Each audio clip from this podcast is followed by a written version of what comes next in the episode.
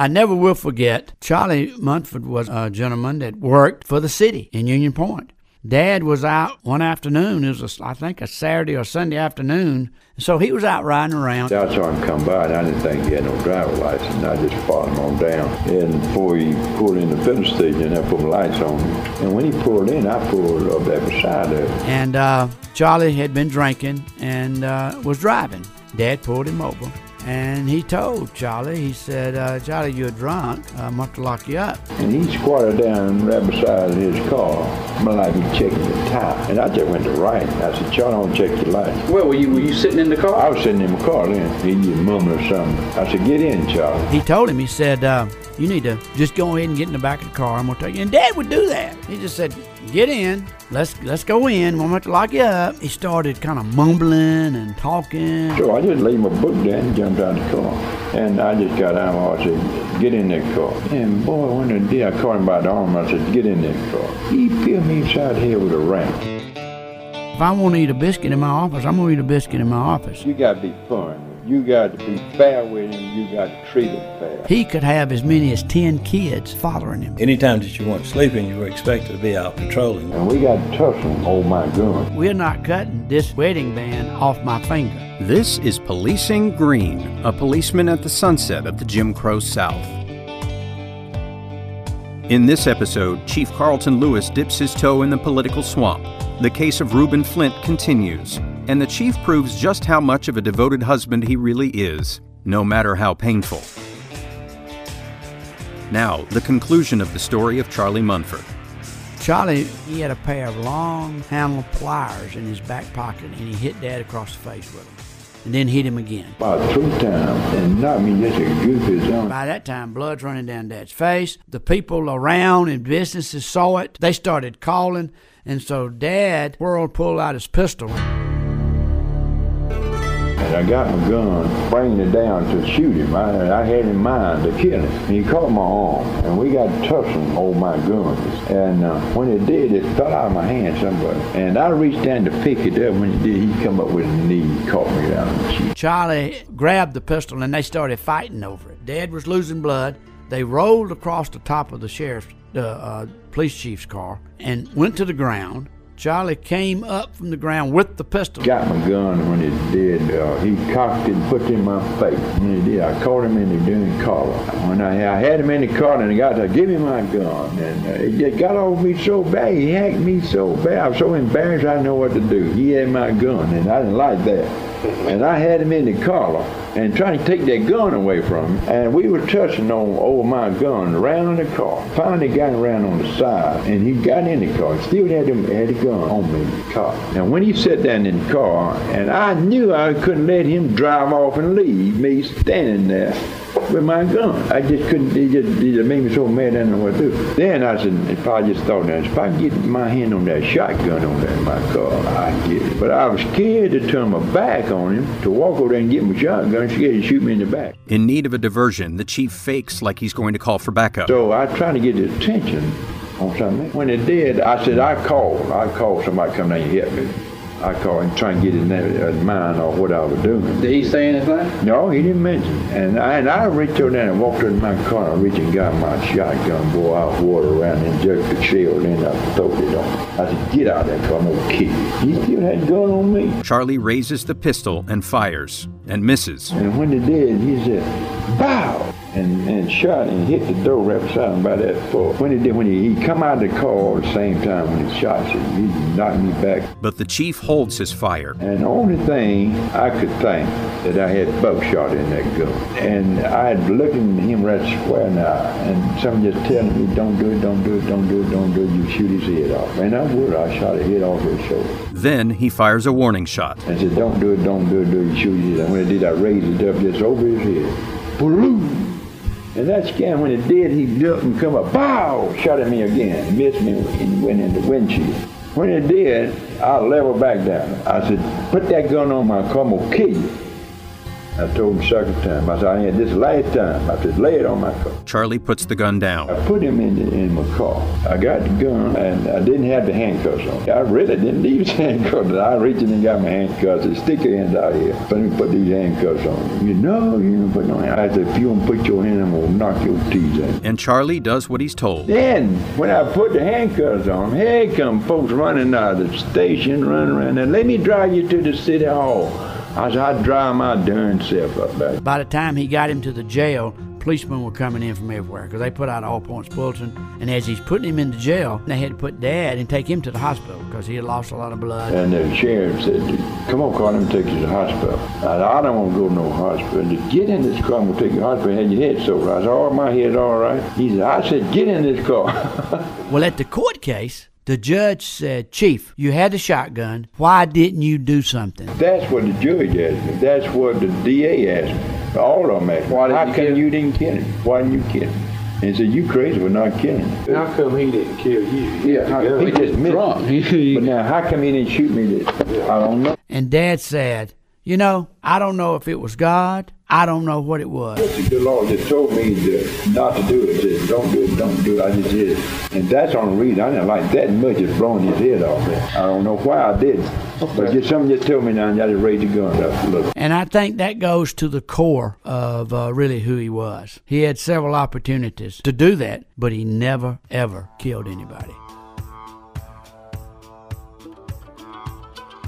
When we were researching this podcast, Tom gave me a quick tour of Greene County and Union Point. We had the chance to meet the town mayor, Lanier Rhodes, his wife Jill, and the publisher of the Greensboro Herald Journal, Carey Williams. Here they are talking about Union Point back then.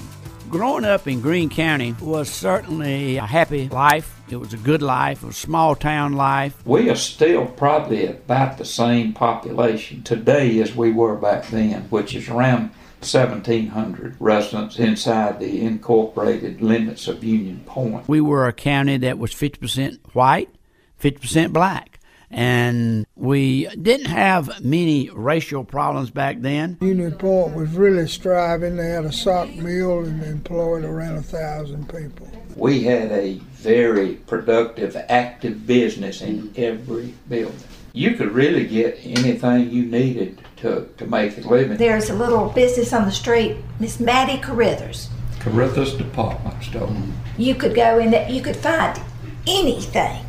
I don't care what it was, anything, and Miss Maddie knew where it was. At one time, we had five doctors, three or four mom, papa grocery stores. Well, it was uh, a lot of moonshine back then. Now, let's take a walk through the town with the chief. When Dad was chief of police in Union Point, he used to go on long walks and he would walk around in the community. He would walk about seven or eight miles a day. And by the time that he got to halfway in his walk, he could have as many as 10 kids following him, walking with him, because he always carried bubble gum and peppermint candies, and he would hand them out, and they would walk with him. You know, hi chief, what you doing? And I didn't, I didn't, I knew that would happen, and he would walk home for lunch. He would walk. He he had to be a walking routine just to keep himself in shape, and he, he knew it was good for him. So he would do things like that all the time, all the time, and they all loved him. And I think it showed another side of him that you didn't see. Here you got one guy that would take on anybody, being shot at, arresting the husband, or, or dealing with uh, convicts. But at the same time, in the afternoon, he might be walking through town with seven or eight, nine and ten year olds walking with him. You know, the current mayor of Union Point had a daughter that grew up and played a lot of basketball. And they tell the story that he would be walking home and she'd be out there playing basketball, and he would stop and sit on the uh, a bench there and watch her and talk to her and give her a piece of candy or something, and then walk on home. But he was just that kind of a people person. Team Blue Line is a national nonprofit organization that exists to help the families of fallen law enforcement officers and officers who have been injured, both physically and mentally, in the line of duty. In the preface of the book Policing Greene, Hal poses a question Was Chief Lewis another Bull Connor in the making? Theophilus Eugene Connor was Commissioner of Public Safety in Birmingham, Alabama for many, many years. He's better known to the world as Bull Connor as a result of his relentless pursuit of maintaining segregation in his hometown. He was infamous for using dogs and fire hoses to put down demonstrations, even applying them to children. His viciousness actually contributed to the passage of the 1964 Civil Rights Act. You got to be fun with him. You got to be fair with him. You got to treat him fair. And but when he commit a crime, he know he got to be punished. He know that. Hey, go ahead and I, I've taught that to uh, on the, on my sheriffs. Put a man in jail when he commit a crime. He got to go to jail regardless. Then if you want to help him, you can do what you can, and we try to get him in jail. Then I want to get him out. And then uh, if he ain't done nothing bad, I'd go to court and I, uh, I testify that he just got wild for the day or something like that. Or, and I do my best trying to help him. That's reason, and that's what they like. Mm. But when they committed a crime, they know they got to be punished. They might cuss you out at the time when they pull a lick or something, but they appreciate it in long run. All right, when they need a policeman, they call a good policeman. If they don't, if they want to argue, uh, or get by with something, they call the others. Mm-hmm. And that's the reason you've got to treat them. You can't tell them you have to lead them. You, you, you lead them, you don't drive them. And yet let them know they got to do what's right. And they appreciate it. They, they appreciate that.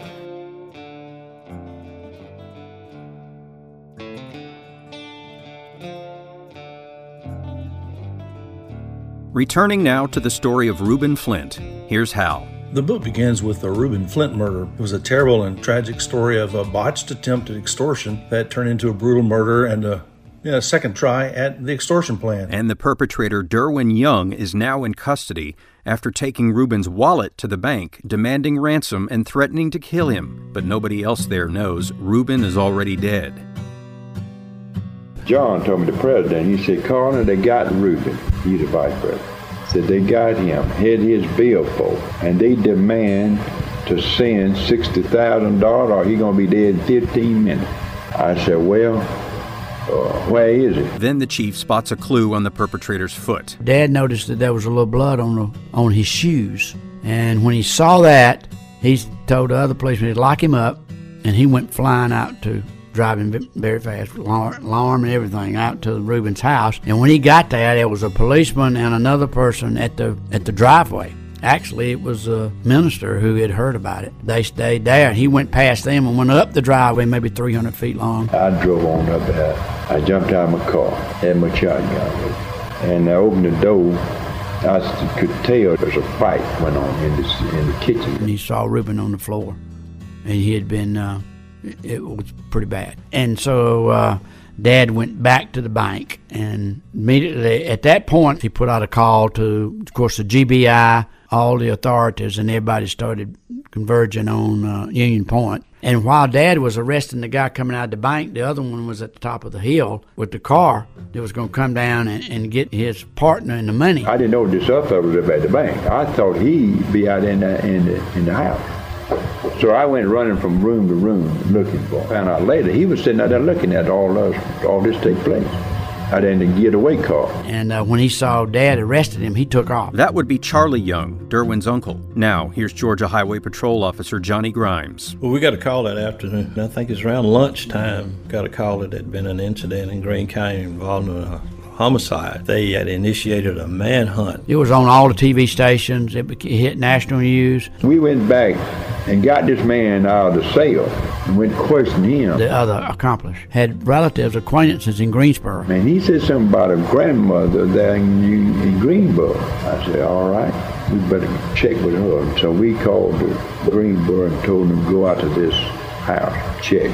And if there's anybody out there, hold them till we get. And they arrested him there. I was out of school. I got a call, and of course, a lot of people started calling me, and so friends were calling me, and because Reuben was so well respected and so thought of. The perps were simply bumbling amateurs, and Charlie Young, who committed the beating and shooting murder of Reuben Flynt, was convicted and sentenced to death. Young's death sentence, however, was later overturned by a federal appeals court on the basis of inadequate representation at his trial, and he was released on parole in 2003.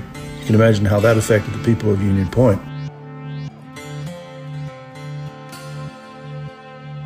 These days, a patrol officer's shift might start at 6:30 in the morning or evening and then end at 6:30 12 hours later. Back then, though, 12 hours would have been a short day. Here's Johnny Grimes. We caught every call just about. Very tedious. it was long and tiring days, long hours. You know, after a couple of weeks of that, it just it, it really gets old. Anytime that you weren't sleeping, you were expected to be out patrolling. If you slept eight hours, the rest of the time you should be spent patrolling. And not only that, within that uh, eight hour sleep period, you're catching call. If a call comes up and they don't have anybody to catch it, you got to roll out and catch that call. Pick up the book Policing Greene on Amazon. That's green with an E at the end. Like the chief says, when he encountered a lawbreaker, he took them to jail. But Tom tells us of one of those times when his dad acted out of compassion. He arrested a guy one time that was a well respected guy in the community. He had been drinking. And so dad, uh, the, well, the police, one of his policemen arrested him, and brought him in. And they said, We're going to book him. And dad said, I tell you what we're going to do. Just turn him over to me. And they said, okay. Dad took him back to the cell. And he said, please don't tell anybody. Please don't, I don't want anybody to know. You know, I might lose my family. And so dad went to his office and he called his pastor. He said, I want you to come down to the jail. You need to talk to somebody. And he went down there and he talked to him, and the guy never made another problem. He didn't tell his wife, he didn't tell his kids, he just talked to him and the pastor. And when his guy's pastor walked in, that brought him down to earth real quick. Dad was known for little things like that. And he would always try to handle situations a little differently, you know.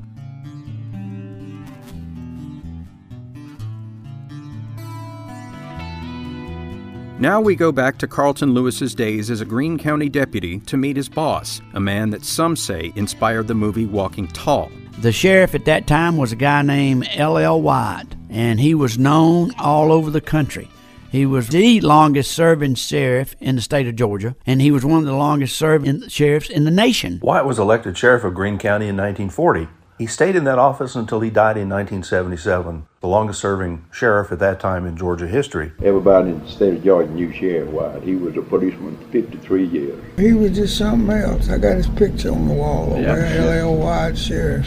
Wyatt was the last sheriff in Georgia on the fee system. He got a third of every fine. And he'd go before the judge and say, oh, he's a good old boy. Just fine him and he got a third of that. And when he died, he had a million and a half mm-hmm. cash. He came here as a revenue agent. Yeah, that's right. So moonshine was big, and that's and, and it was during the depression, and moonshine was strong in this county. The illegal production of whiskey by moonshiners in Greene County had been perhaps the county's leading industry for decades. When L.L. Wyatt became a deputy sheriff in Greene County in 1925, it was his primary mission to eradicate those stills throughout the county and to put the moonshiners in jail. He was a fearless man, very religious man who believed that God had sent him there to stamp out this evil. Well, what made Sheriff Wyatt famous, he killed nine men while he was sheriff. Whenever he would come upon a moonshiner in his still, of course, the still would be destroyed, the moonshiner arrested and imprisoned. If a moonshiner resisted, L.L. Wyatt inevitably shot it out with him, and he killed half a dozen such men, all of whom had fired at him first. Dad and he were were friends, and he thought Dad would be a good uh, deputy and he should come in and learn.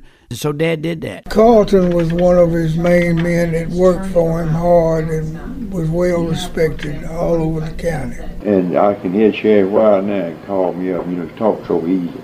Carl, go down to White Plain. They having a hot supper down there. One man done got cut all to pieces.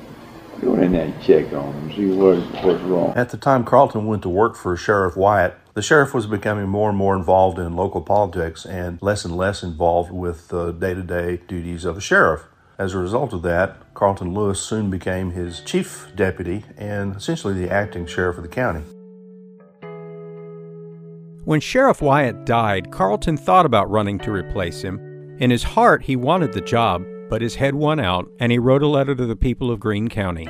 I, Carlton Lewis, along with all other Greene Countyans, was greatly saddened when I learned of the death of our sheriff, L.L. Wyatt. Sheriff Wyatt had served as a distinguished police officer in our county for 52 years. During this time, he gained the admiration and respect of all those who knew him, and I was grateful for the opportunity I had in working directly under Sheriff Wyatt as a Greene County police officer for eight years. I believe that the sheriff's office is one that should be filled by an individual who not only knows and understands the responsibilities of this office, but who also is willing to do his very best to see that the citizens of Greene County get the best police protection that is possible. Anything less than this would be depriving the citizens of our county from something that they deserve and have paid for with their tax dollars. Since Sheriff Wyatt's death, I have been contacted by many Greene County citizens, white and black, who have encouraged me to run for the office. I must admit that this has made me very humble and at the same time very honored to know that so many people in Greene County have placed that kind of trust and faith in me as to consider me for such an important position. However, in considering running for sheriff, I must at the same time consider the advice of my family and doctors. Several months ago, I was advised by my doctors that I suffered from a slight heart condition.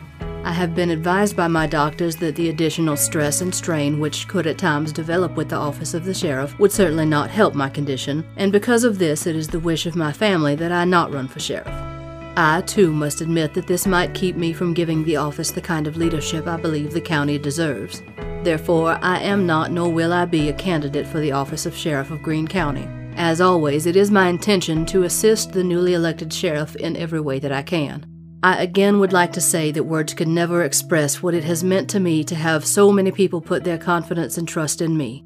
Sincerely, Carlton Lewis. But just because Carlton didn't want to run for office himself doesn't mean he stayed out of the swamp. Dad loved politics.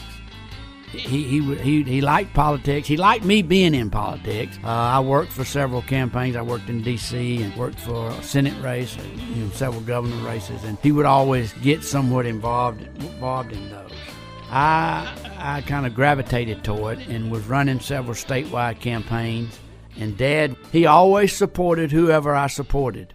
And he always would, would get out there, and it was no secret. He he was known to, to get involved, and and so one time I was working for this candidate in Georgia, and somebody called me and said, "There's a guy, somebody's taking down his signs, Tom, in Greene County and in Taliaferro County and some of the others."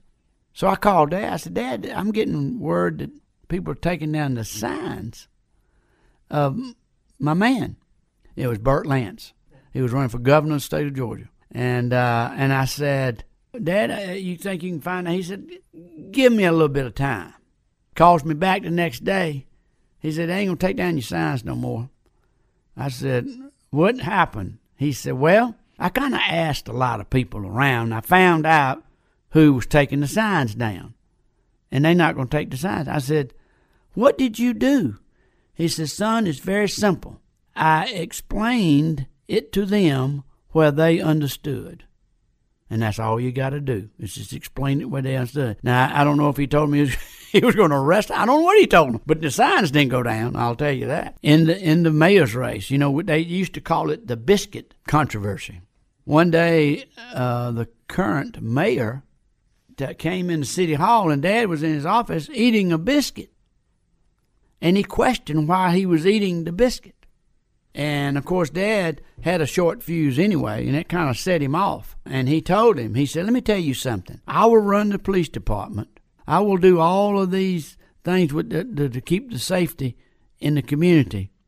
And you don't need to tell me how to run the police department. And if I want to eat a biscuit in my office, I'm going to eat a biscuit in my office and you be mayor, I'll be the chief. And so it worked it out. Well, the next election, the guy got beat for mayor and elected somebody else. And a lot of people said Dad got involved in that.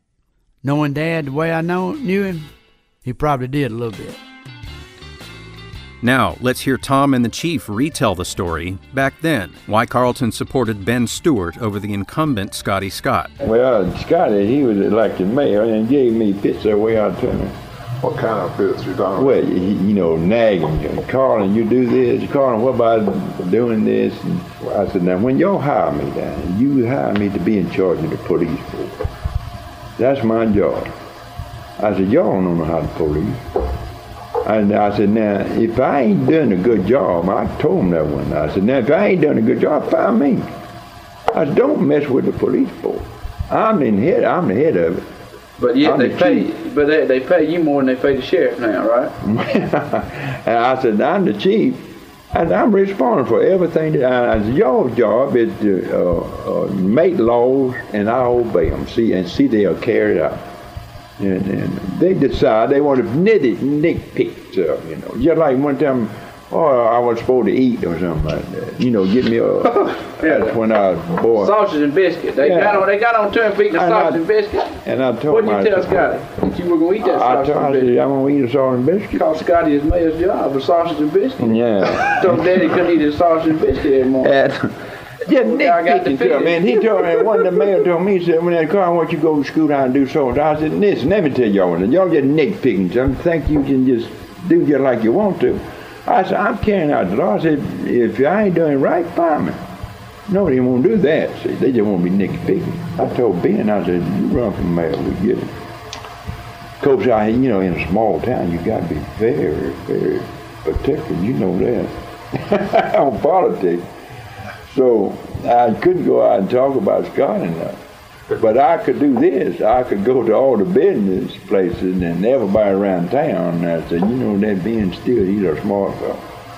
I'm telling you the truth, really got lots of business sense. He would make a good mayor. I, I said, I know he ain't friendly, but who care about that? We want to elect him as a good mayor to improve the town. I said, of course, I wouldn't say anything about the one you got, but this man here, I want to see how come you can't make a good. And just you, you get talking to him. How did you? around. Uh, I know. Then when he got beat, he said, Scotty come to me and said, Colin said, what happened? I said, well, he said, was more organized, more planned, professional work went on here I've seen in my life.